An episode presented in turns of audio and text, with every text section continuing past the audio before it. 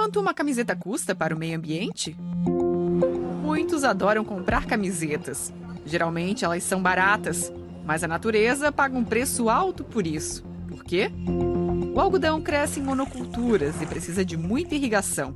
Para produzir uma camiseta são usados cerca de 2.500 litros de água.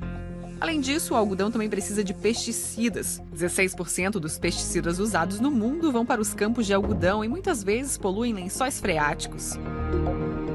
E também a energia usada para produzir as camisetas. A eletricidade é necessária para transformar o algodão em tecido. E finalmente, as condições de produção. 80% dos trabalhadores são mulheres, que trabalham muito e por muito pouco dinheiro. Elas costuram por quase nada e por isso é tão barato. Depois da produção, as camisetas ainda são transportadas pelo mundo, que emite cerca de 11 kg de CO2 por peça. Então, na próxima vez, pense bem se você realmente precisa de mais roupas. Esse áudio é de um vídeo que pode ser encontrado no site da DW Brasil e que exemplifica bem o tema que iremos tratar. Esse é o segundo episódio do podcast Desvestindo a Moda e hoje nós vamos falar sobre a importância do consumo consciente.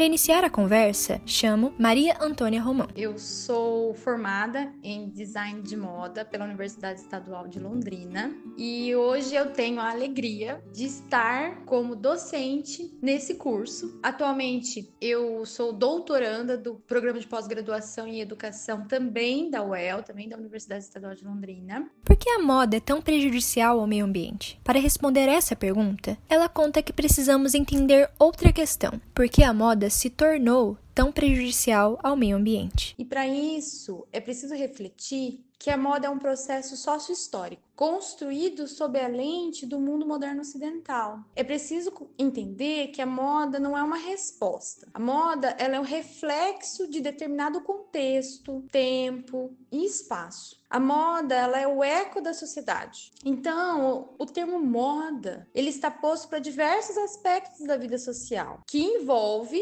costumes e hábitos, e que ele está claramente representado no modo de vestir e nas roupas. Ou seja, que o vestuário não é moda, ele é o principal canal de difusão da moda. A sociedade construída após a segunda revolução industrial vai ter como premissa que para sermos livres precisamos consumir. E para consumir precisamos ter várias opções de consumo. Ser na moda o maior canal de expressão do modo de ser e de se apresentar para esse mundo, tendo o vestuário como o maior representante. Toda a cadeia envolvida no vestuário vai ecoar essa necessidade da efemeridade e a ânsia pelo novo que permeia toda a nossa sociedade. Agora vem a questão: por que, que a moda polui? Porque ela está estritamente ligada ao homem contemporâneo em todas as suas facetas: da produção, representação, desejo e consumo. E em nome desse desejo, usurpamos do meio ambiente tudo o que podemos e descartamos cada dia mais por não mais desejar o que era novo, porque agora nós não queremos aquilo, nós queremos o novíssimo. Porque a moda é tão prejudicial ao meio ambiente? Porque ela é maior reflexo do sujeito contemporâneo. O processo de produção da roupa polui a água, o solo, o ar, causa estresse hídrico, que é quando a procura de água por habitante é maior do que a capacidade de oferta além de invisibilizar comunidades,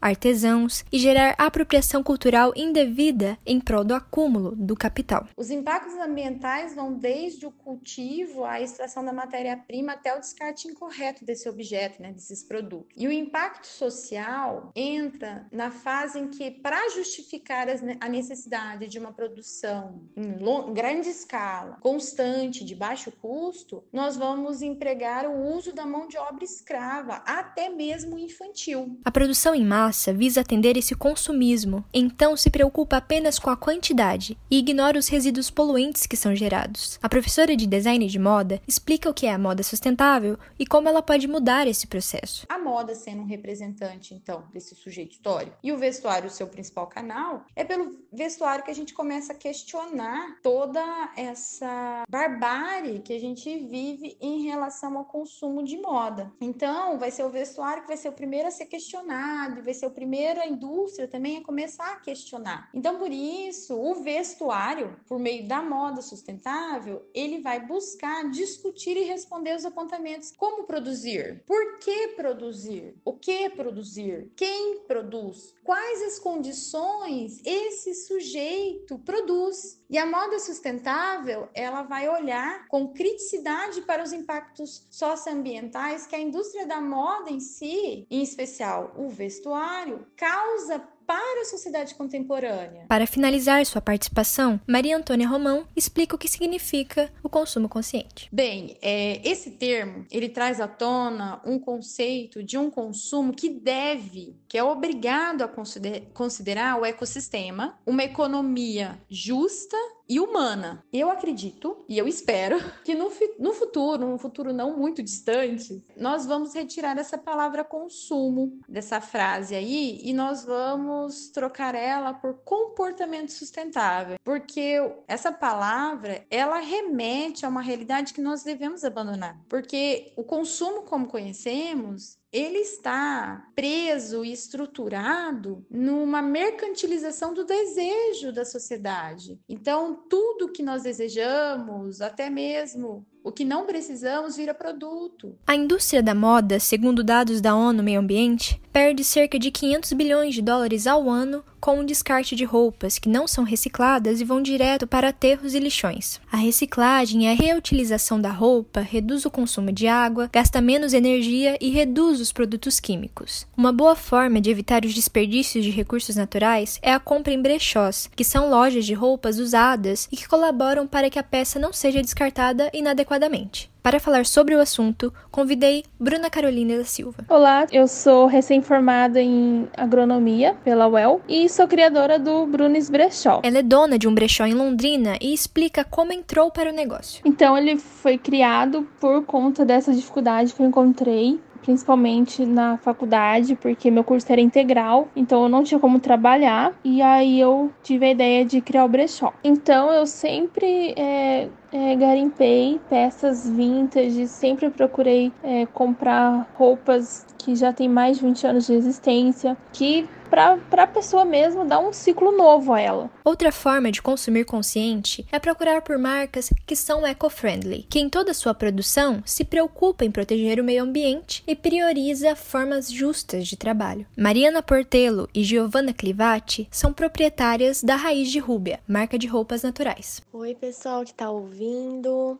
É, meu nome é Mariana Portelo. E aí, galera, tudo bem? Para quem tá ouvindo, meu nome é Giovana. Raiz de Rúbia foi lançada em abril de 2019 e a ideia surgiu a partir dos questionamentos sobre a produção das roupas e os danos que ela traz para o meio ambiente. Mariana Portelo conta como a marca produz a roupa de modo sustentável. A gente lançou oficialmente a marca em abril de 2019, então ela tem pouco mais de um ano e a gente só trabalha com tecido tecidos de fibra natural, não trabalhamos com tecidos sintéticos. Até dentro das fibras naturais a gente trabalha, não trabalha com alguns tecidos, como a viscose, por exemplo, por também questões de processos, de o impacto ambiental desses processos mesmo. Então, tudo surgiu dentro de muita pesquisa. Como fica o consumo durante a pandemia de Covid-19? Giovanna Clivati, também sócia da marca Raiz de Rúbia, fala sobre o que esse período mostra sobre o consumo consumo ele é um meio para se conectar, pensar sobre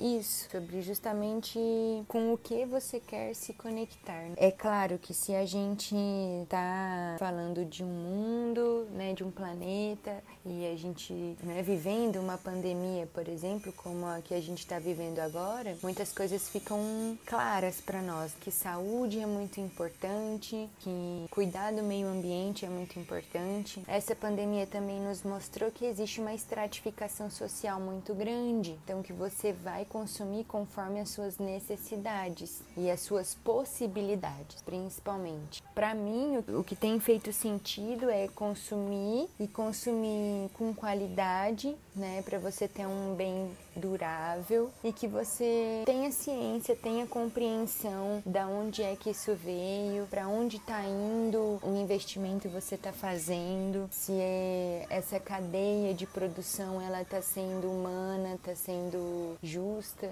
Eu sou Tainara Junqueira e esse foi o Desvestindo a Moda.